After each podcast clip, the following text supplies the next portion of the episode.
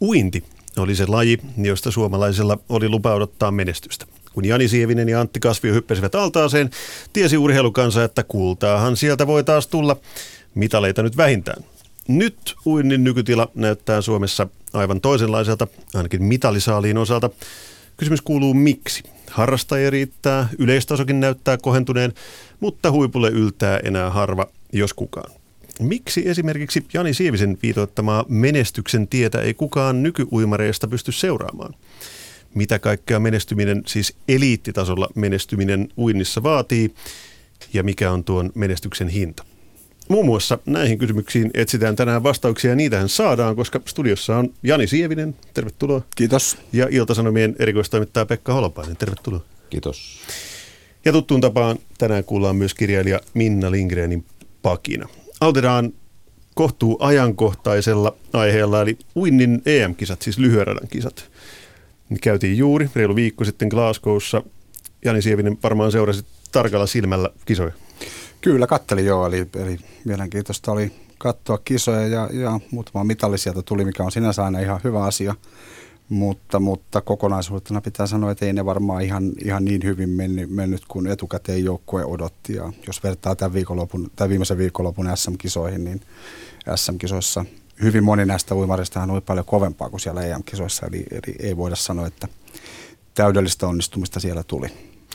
Pekka Holopan, kun tuossa alussa sanoin, että uinti oli se laji, silloin kun tämä meidän keskustelukumppani altaaseen vielä hyppi, niin se oli se laji, josta, pitä, josta oli aina lupa odottaa menestystä. Mutta mitä sen jälkeen on tapahtunut? Vähän niin. hiljaisempaa on No se periodihan oli käytännössä, jos katsotaan niin läpimurroksi pojilla, oli vuosi 90 nuorten EM, jolloin Suomen se urheiluseuraava kansa taas muisti, että semmoinenkin laji on kuinti.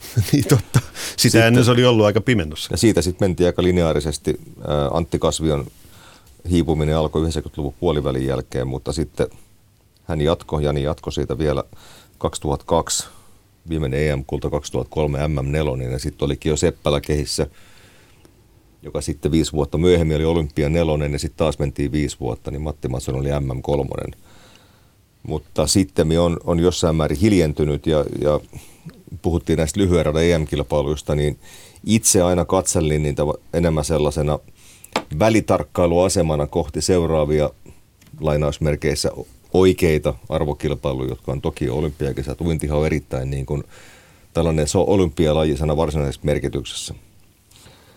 Ja tuota, jos katsellaan nyt näkymiä sinne olympiamittaiseen altaaseen ensi kesäksi, niin ei tässä nyt lakki lennä ilmaan. Että kyllä siellä on jokainen välieräpaikkakin erittäin tiukassa ja, ja yhdelläkään uimarilla ei ole minkäännäköistä näkymää olympiafinaaliin, joka on se suurin ja kaunein. Jani Sieveni, mikä, mikä toi, otan heti kiinni tuohon, mitä Pekka Holopainen sanoi, että lyhyen radan kisat. Minkälainen ar- arvo, arvo niillä on niin sun, sun mielessä?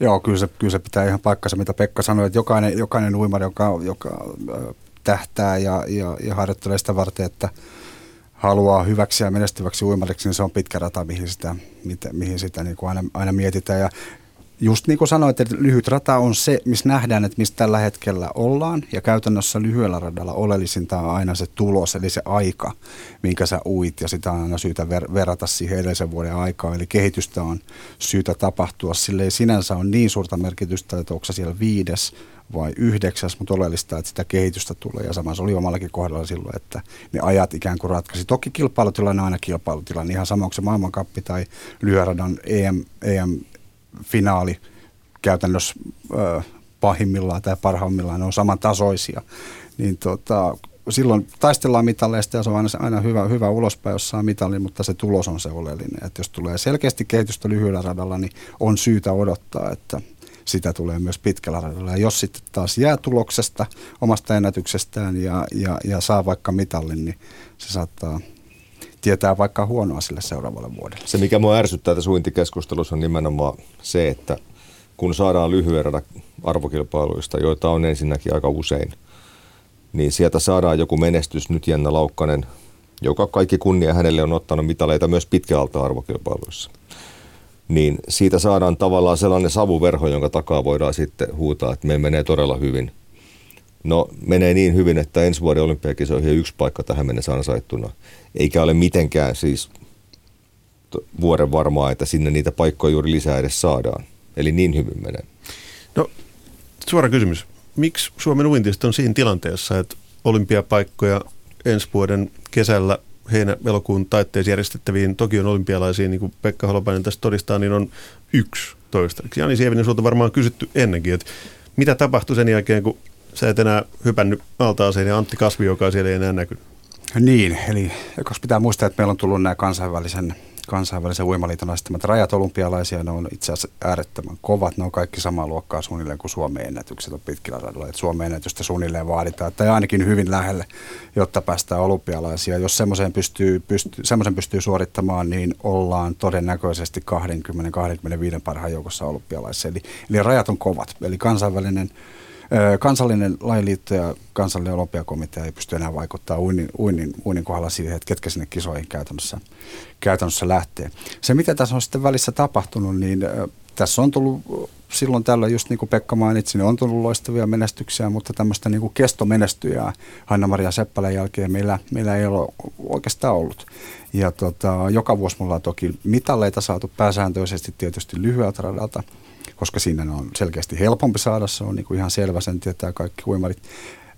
Meillä on ammattivalmentaja huomattavan väärä suhteessa Suomessa ikään kuin lain kokoon. Meillä on reilu 10 000 kilpauimaria ja tota, meillä taitaa olla 6-70 palkallista ammattivalmentaja onko se, onko se paljon? Se on, se on, kyllä se pitää sanoa, että se on aika paljon. Se on neljä kertaa, neljä kertaa enemmän kuin sun aktiiviaikoina silloin, kun olit nuori. Kyllä, kyllä, se pitää paikkansa. Ja, ö, teoriassahan tilanne pitäisi olla niin, että valmennustietos olisi parantanut.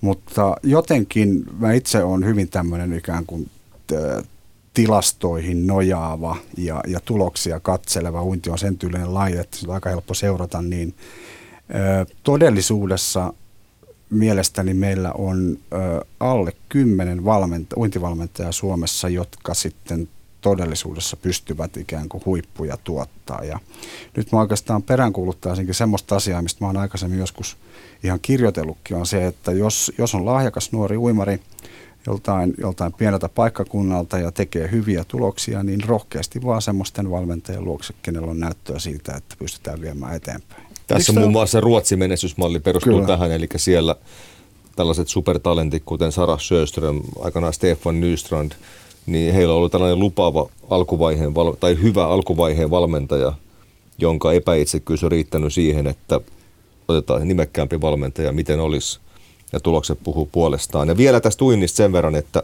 nyt ollaan oltu tosi negatiivisia sitä ohjelmaa aluksi. Varmaan se tästä lähtee sitten positiivisempaan suuntaan, mutta edelleen puhuttiin näistä harrastajamääristä.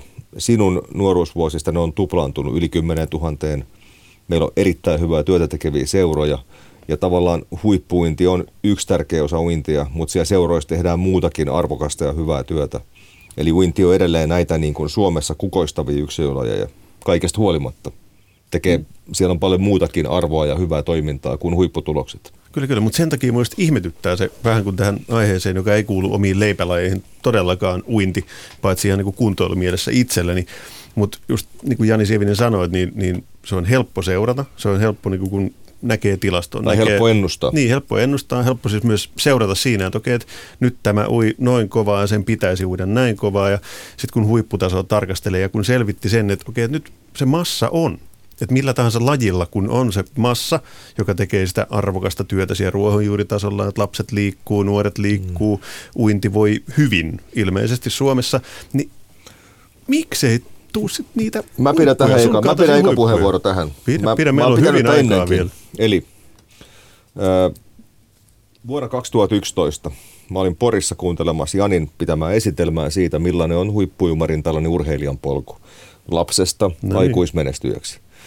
Äh, sitten mä keskustelin samasta aiheesta vuosia myöhemmin Antti Kasvion kanssa ja ne molemmat kaverit tietää siitä polusta aika paljon – niin Jani muun muassa osoitti siinä hyvin vastaansanomattomasti, että silloin kun tällainen tosi lupaava uimari, jolla on kansainväliset ura-aikeet, täyttää vaikka 16 vuotta, niin sen koko perheen elämä pyörii silloin se hänen uintihommansa ympärillä.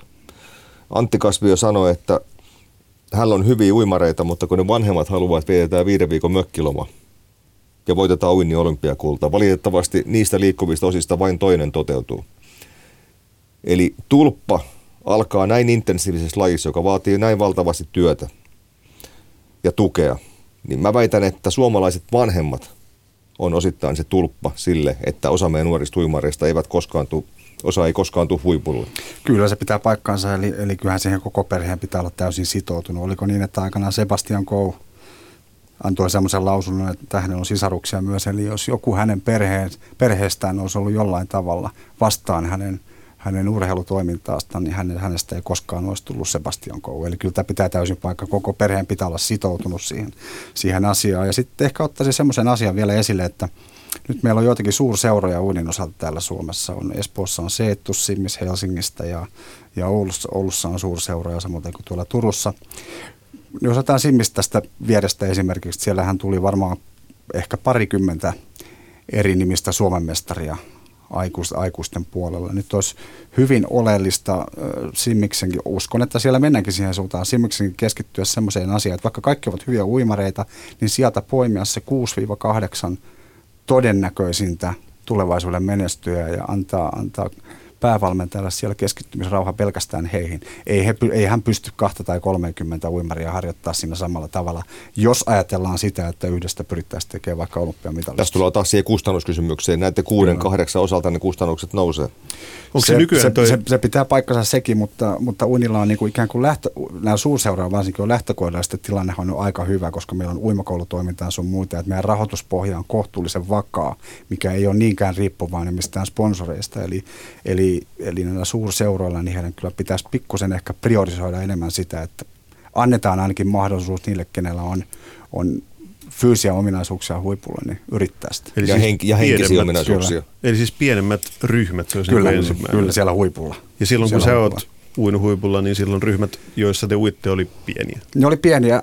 Aluksi tietysti silloin, kun noustiin kansallisella huipulla, ne oli vähän isompia. Saattoi olla 15 uimaria, itse asiassa jopa yhdellä radalla silloin, kun itse on pieneltä paikkakunnalta Nummalasta. Ei ollut kuin Siellä oli rataa, vähän ruuhkaa. Siellä on neljä, rata, neljä rataa käytettävänä, mutta sitten kun alkoi tulee ammattimaiseksi tämä homma, eli, eli käytännössä 16-vuotiaana, eli, eli mulla ei ollut muuta tavoite, tavoitetta kuin nostaa maailman huipulle, niin radikaalisti ryhmä jättiin kahtia ja sitten kyllä se koko loppuaika meni sillä tavalla, että muistaakseni maksimissaan ryhmässä 16 vuoden aikana oli kuusi uimaria. Ja kaikki olivat siis hyviä, että vähintään Suomen mestareita. Tässä päästään siihen mun isoimpaan kysymykseen, mitä mä oon miettinyt että kun sinä nousit huipulle, niin sittenhän kaikki uimarit sen jälkeen tietää ainakin yhden henkilön tai Antti Kasvion, jolta voisi mennä kysymään, että hei, et kop kop, koputellaan oveen tai soitetaan puhelimella, mikä on vielä helpompaa. Nykyään, kaikki saa kiinni niin sormien napsauttamalla, niin sehän kuulostaa niin maailman loogisimmalta. mutta, tiedän, mutta, että joku on mm. mennyt mm. huipulle, minä haluan huipulle, nyt jos mä haluaisin huipulle, niin mä soittaisin sulle. Mä varasta, okei, okei, mun juna meni jo, mutta... Mä varasta puheenvuoron. Varasta. Yhtään mallia ei voi kopioida. Varmasti, mutta jos, varmasti pakko uskoa tämmöiseen niin kuin musiikissa tai mistä tahansa urheilussa tai että jos sä tiedät, että joku on maalannut sen maailman hienoimman Totta taulun, kai. niin se me kysyy sitä, että miten se maalataan, opeta mua, auta Mut mua, ja sitten se miettii sen oman, oman tapansa tehdä. Esa valmentaa nyt Nea Amanda Heinolaa, joka on tällainen parikymppiä lähestyvä. Eli siis hänen isänsä Kyllä, kyllä. kyllä ne metodit, joilla hän valmentaa tämän E-Amandaa, on varmasti hieman erilaisia kuin millä hän valmensi omaa poikaansa.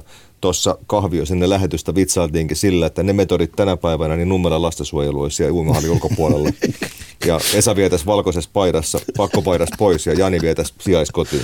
Mitä Jani Sievinen kyllä, sanoi? Kyllä, Olisiko näin? Kyllä, kyllä. Ja, ja sitten sit taas Antti Kasvio, toinen esimerkki, jota myöskään ei voi matkia.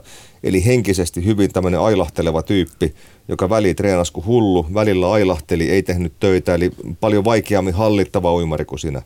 Eli tavallaan ei ole olemassa niin kuin yhtä semmoista mallia, ei A, mutta aihioita voisi tietysti saada siitä mutta soittaako Joo, kyllä, kyllä silloin tällöin aina tulee soittoja. Ja sitten hmm. hyvä esimerkki on oikeastaan nuori, nuori lupaava tuolta Kemistä, Kemistä noussut semmoinen kuin Ronnie Brenchard.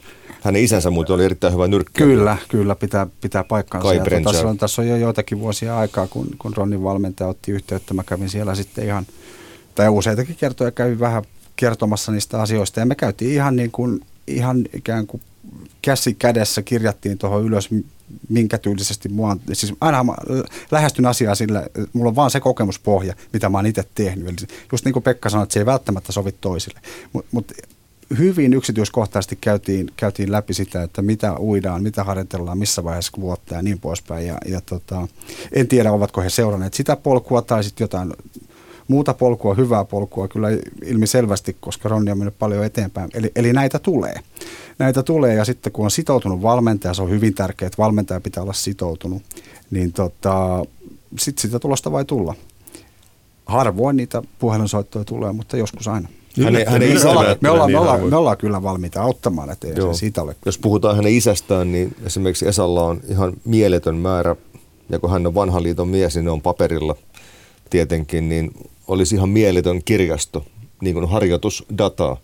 Että tällaisella harjoittelulla on tehty tällaisia tuloksia. Mä en No, tiedä, tätä, tätä mä ajoin takaa. niin mä en tiedä mitä on- moni niitä on sitten lukenut perheen En, ulkopuolelta. en, en, usko, että hirveän moni niitä perheen ulkopuolelta on lukenut, mutta kyllä isä, isäni kyllä, hän, hänhän saa näitä tämmöisiä yhteydenottoja huomattavasti enemmän ja, ja tota, varmasti on siellä koko ajan auttamassa. Ja sitten myöskin nämä uimarit, ketä isäni on, isäni on siis valmentaja. Aleksi Rajansuo on hyvänä esimerkkinä. Oli Hän valmentaa nyt. Monikertainen Suomen mestari ja hänestä on tullut itse asiassa erinomainen valmentaja ja, ja, varmasti kun saa vielä lisää lahjakkuuksia, niin on, on hyvin mahdollista, että hän pystyy olympiafinalistin vaikka valmentaa. Eli hänkin ko- oman kokemuksen kautta ö, tekee niitä asioita, mitkä on kokenut oikeaksi ja myöskin mitkä on kokenut vääräksi, että ei välttämättä hänelle toimi. Mä jäin tähän nyt vähän kiinni, että siellä on Esa Sievisen niin arkistoissa on jossain kaapissa on tämmöisiä niin salaisuuksia sisällään pitäviä uskomatonta dataa sisältäviä juttuja, niin eikö, eikö tässä olisi nyt semmoinen, niin kuin, että katsokaa, näin se tehtiin, tehkää perässä vai kuuluuko kysymys, että Jani Sievinen teki näin, mutta ketään muuta ei voi enää niin kuin panna tekemään näitä. Kyllä, moni voi laittaa tekemään ihan, ihan samalla tavalla, kun jos on ikään kuin fyysiset samanlaiset ominaisuudet, mitä mulla oli pienestä pitäen. Eli, eli täysin, täysin, onhan tuommoinen kopioiminenkin täysin mahdollista, mutta aina, aina, aina tietysti jokainen on oma yksilönsä, että siihen tarvitaan niin kuin vähän, eri, vähän erilaisuutta.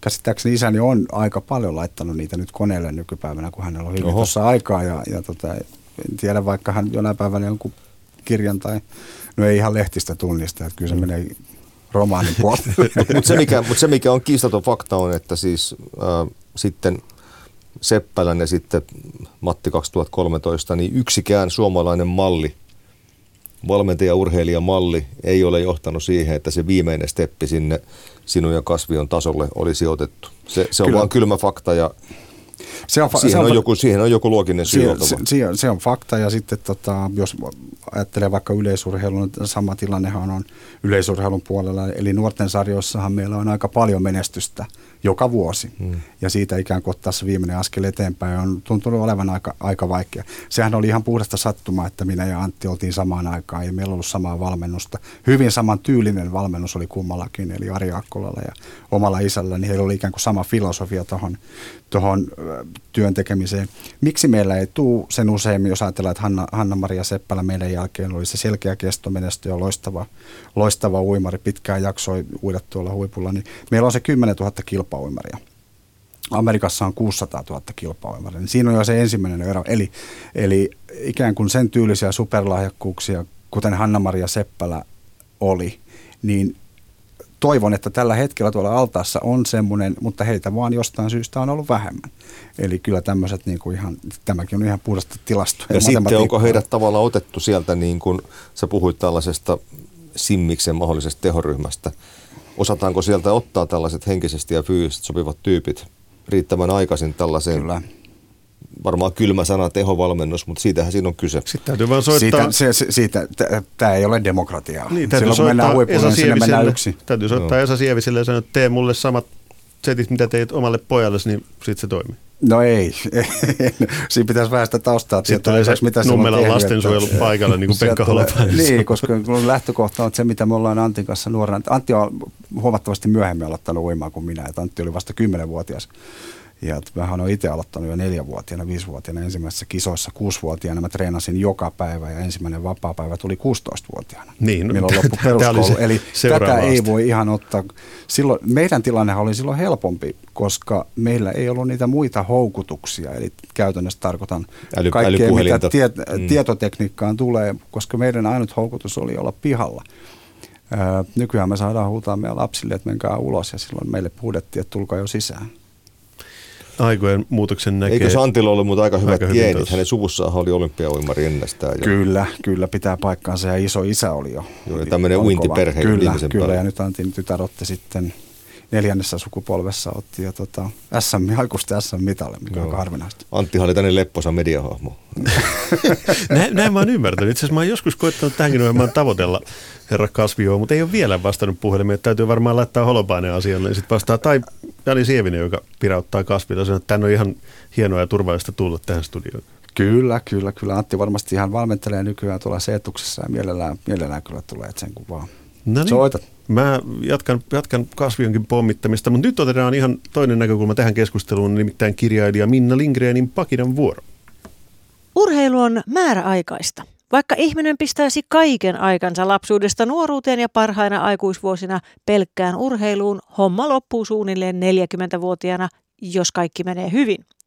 Useimmilla tie katkeaa jo paljon aikaisemmin ja itse asiassa onnellisimpia ovat ne, jotka rikkovat polven ristisiteet jo murrosiässä ja säästyvät siten lyhyeltä mutta kohtuuttomalta ammattiurheilijan kohtalolta.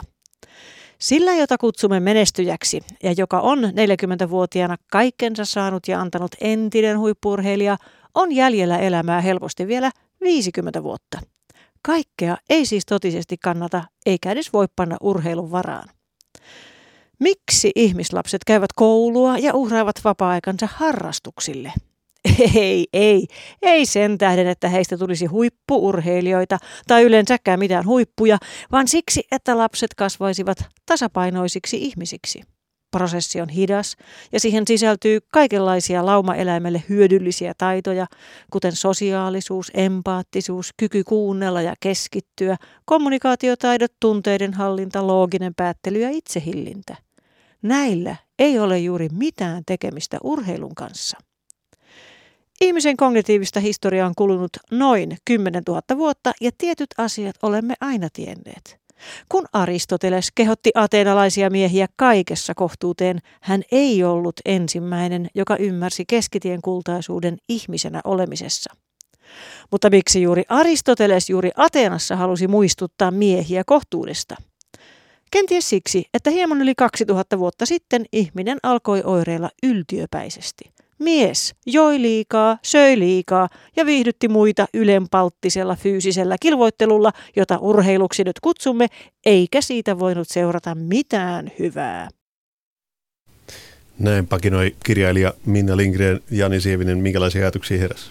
No kyllä, tuossa kaiken näköisiä ajatuksia heräsi ja ja tota, kyllähän se niin on, että siinä vaiheessa kun se urheilu loppuu, niin, niin äh, jos, on, jos on vielä käynyt niin, että on saanut harrastaa sitä pitkään tai tehdä ammatikseen sitä pitkään, niin kyllähän se on ihan valtava stoppe, mikä siinä tapahtuu. Että omalla kohdalla mä väitän, 2006 lopetin uinnin, niin väitän kuule, että mulla meni 5, 6, 7 vuotta näin jälkeenpäin ajatella, kun pystyy vähän objektiivisesti miettimään sitä aikaa, niin todennäköisesti jonkinnäköinen ikään kuin masennusvaihe siinä oli.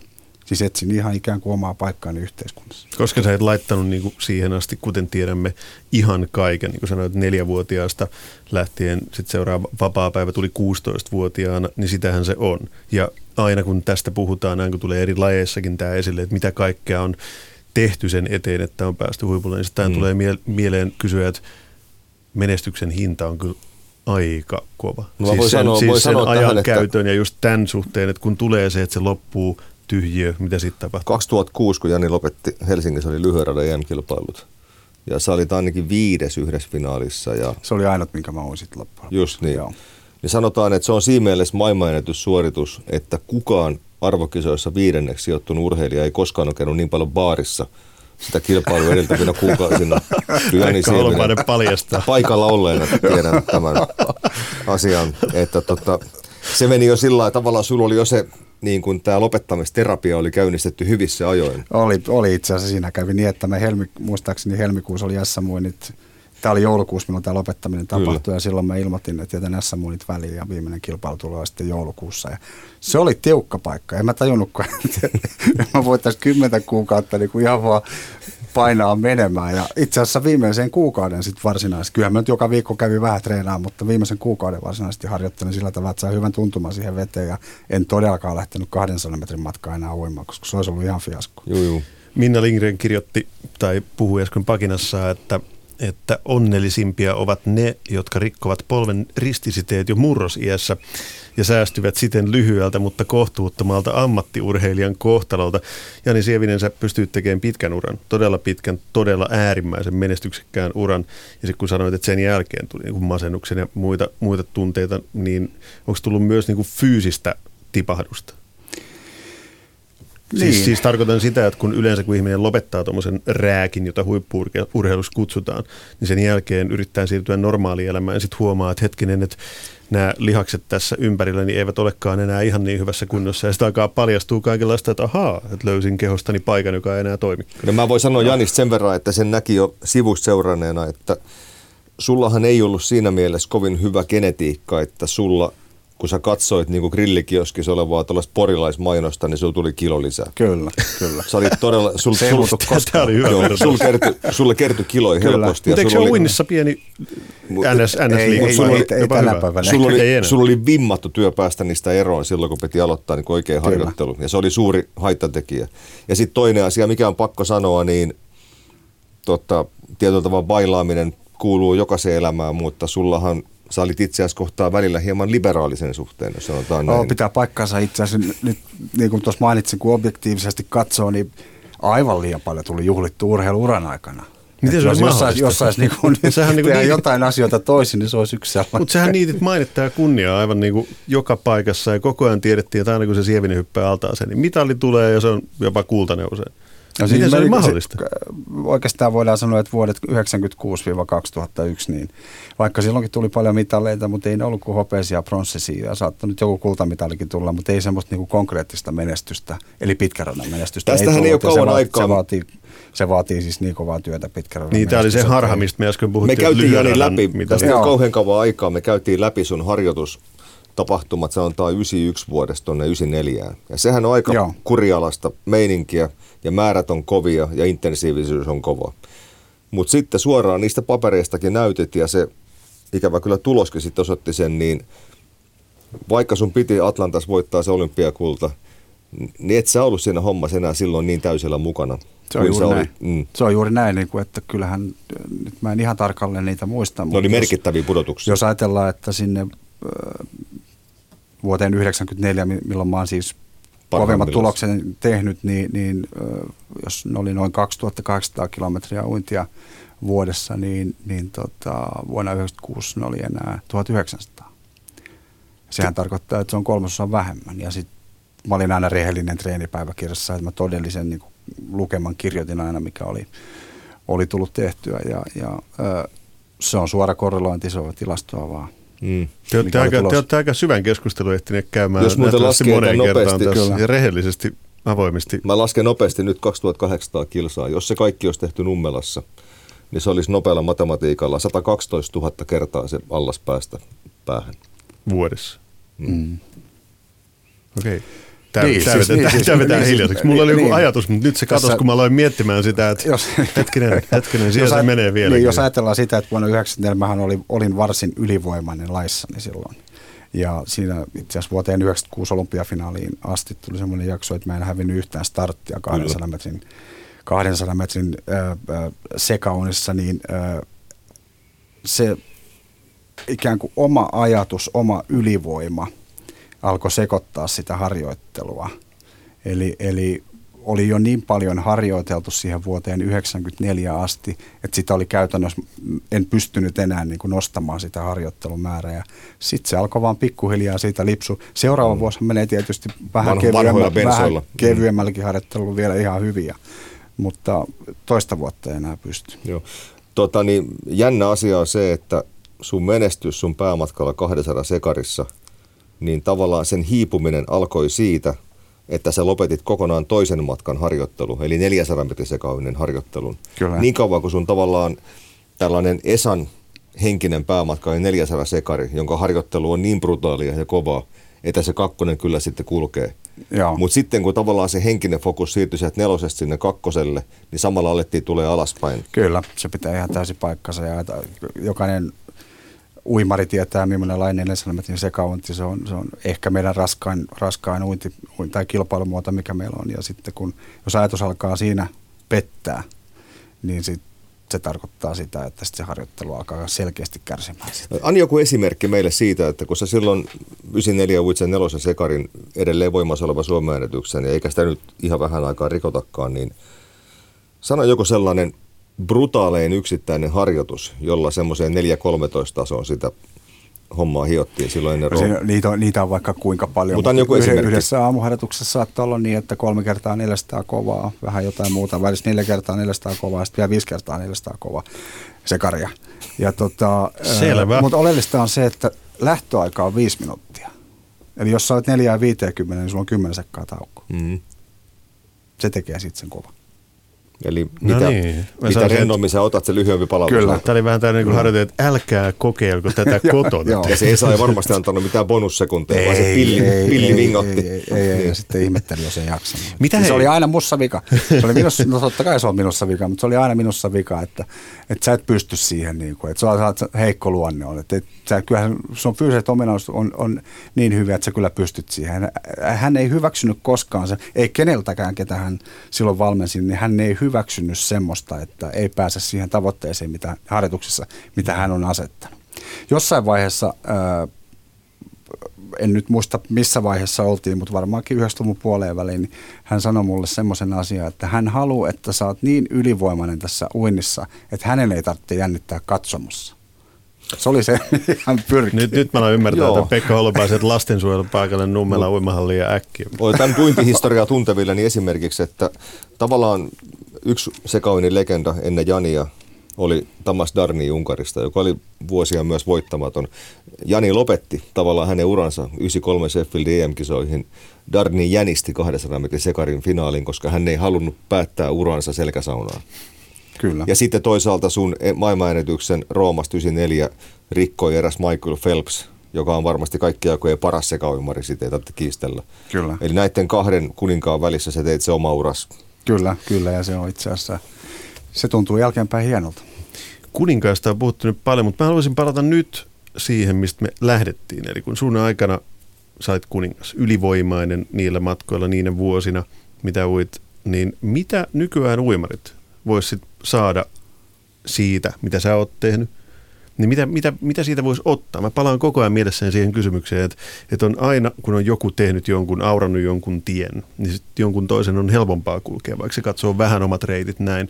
Mutta jos nyt joku soittaa sulle ja kysyy, että Jani, että tuolta sun huikealta uralta, niin mitä olisi semmoisia pointteja, semmoisia konkreettisia juttuja, että tee ainakin tämä, tee ainakin tämä, no tässä, niin jotain virstanpylvää? No tässä on kolme, siis kun nousee maailman huipulle, ihan sama missä urheilulajissa, niin, niin, niin tota, mä väitän, että tässä on, tässä on kolme semmoista oleellista asiaa.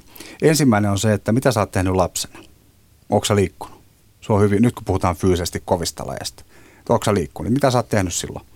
Ja, ja toinen asia on se ää, ajankohdallisesti oikeassa vaiheessa harjoitusmäärien nosto. Eli kun sä fyysisesti kasvat – murrosiassa, niin missä kohtaa pitää käytännössä tuplata se harjoittelun määrä. Koska silloin, silloin kun me kasvetaan ja tietyssä kasvuvaiheessa kuollaan, niin silloin meidän elimistö ottaa sen suurimman kehitysvaiheen. Koska se tuplasit? 16-vuotiaana silloin, kun peruskoulu loppui ja siihen sen. Jäin pitämään välivuotta, missä mä oon vieläkin. Ja, tota, ja kolmas on sitoutuminen. Että on olemassa niin kuin näennäistä sitoutumista ja sitten on totaalista sitoutumista.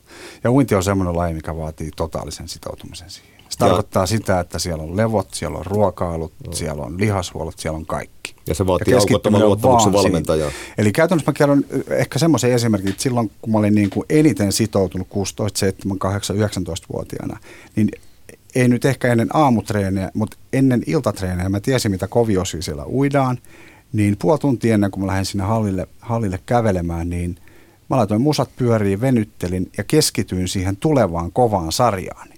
Mä halusin joka kerta tehdä siitä elämäni parhaan sarjan. Se on sitoutumista silloin. Kyllä se niin Isometsä, Isometsä Jari sanoi joskus, joka, jonka Jani tuntee hyvin, koska samoilla kylillä vaikuttavat, niin tota, kun tällainen nuori huippurheilija tai vielä ehkä tuleva huippurheilija menee nukkumaan, niin se miettii viimeiseksi ne nukahtamista aamun harjoitusta.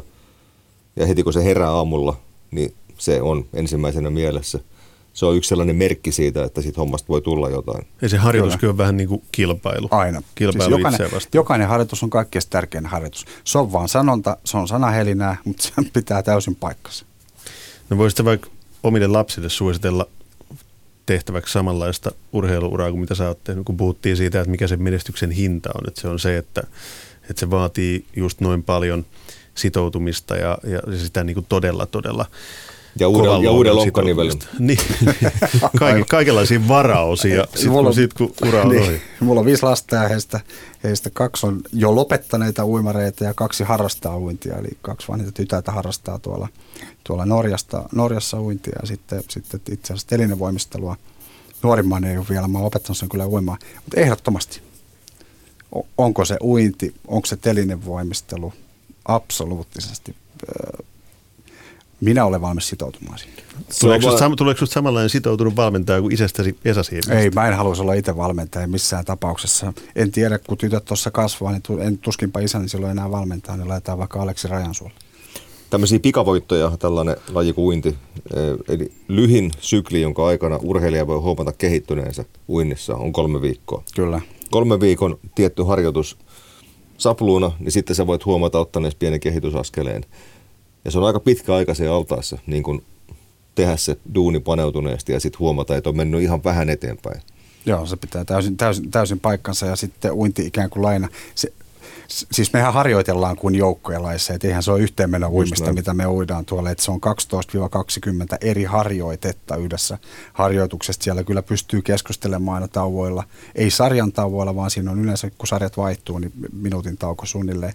Mutta jokaiseen, ikään kuin jos uidaan vaikka 16 kertaa 50 metriä, niin jokaiseen 50 metriin joutuu keskittymään tiettyjä asioita. Että se vaatii erittäin paljon sitä sitoutumista. Nehän voi uida, niin kyllä totta kai paljon tulee niitä, että ikään kuin ajatuksesta muualla tulee uitua vaan läpi, mutta sen tietää sen, että turha odottaa sitten kolmen viikon jälkeistä kehitystä. Joo. Hei, muistaks mä oikein, pitikö me puhua dopingista? Me ohjelma aika loppu. Niin, siis tavallaan Janin menestystähän siivitti myös doping. niin. Hän tunnusti Tää... mulle 2006 käyttäneensä dopingia, mutta valitettavasti se oli polttaripila, johon mä menin komeasti. Se, Eli se siis oli, kyse, se oli parhaimpia kyse polttaripiloja, mitä kyse oli paras. Pekka Holopaisen polttareista, joissa sinä, Jani Sievinen, tunnustit mukaan käyttäneen Minä, minä soitin Pekka Pekalle ja sanoin, että Pekka, tuosta käymään täällä ja tuota kuvaa ja mukaan mukaan, että tässä on käynyt semmoinen juttu, että mä oon antanut positiivisen näytteen. Ja Pekkahan tuli ja sitten kun Pekka lähti meiltä pois, siinä oli siis koko Ilta-Sanomien urheilu ja itse asiassa päätoimittaja myöten oli, oli tämä on niin huikea tarina, ei, ei meillä ole aikaa sitä kertoa, mutta Pekka varas lööppi, kansi ja kahdeksan sivua. Ei siis, sä, sä olit tekemässä juttua Jani Sievisen dopingkäystä. Kyllä. Ja Jani Sievinen kusettaa sua niin kuin kyllä, aivan kyllä. totaalisesti. Ikimuistainen polttari Hesari, Hesari uutisoi myös asian silloin polttaripilan. Loistava polttari. Tämä on oikein hyvä päättää. Kiitos paljon Jani Sievinen, Pekka Holopainen mainiosta keskustelusta. Kiitos. Kiitos.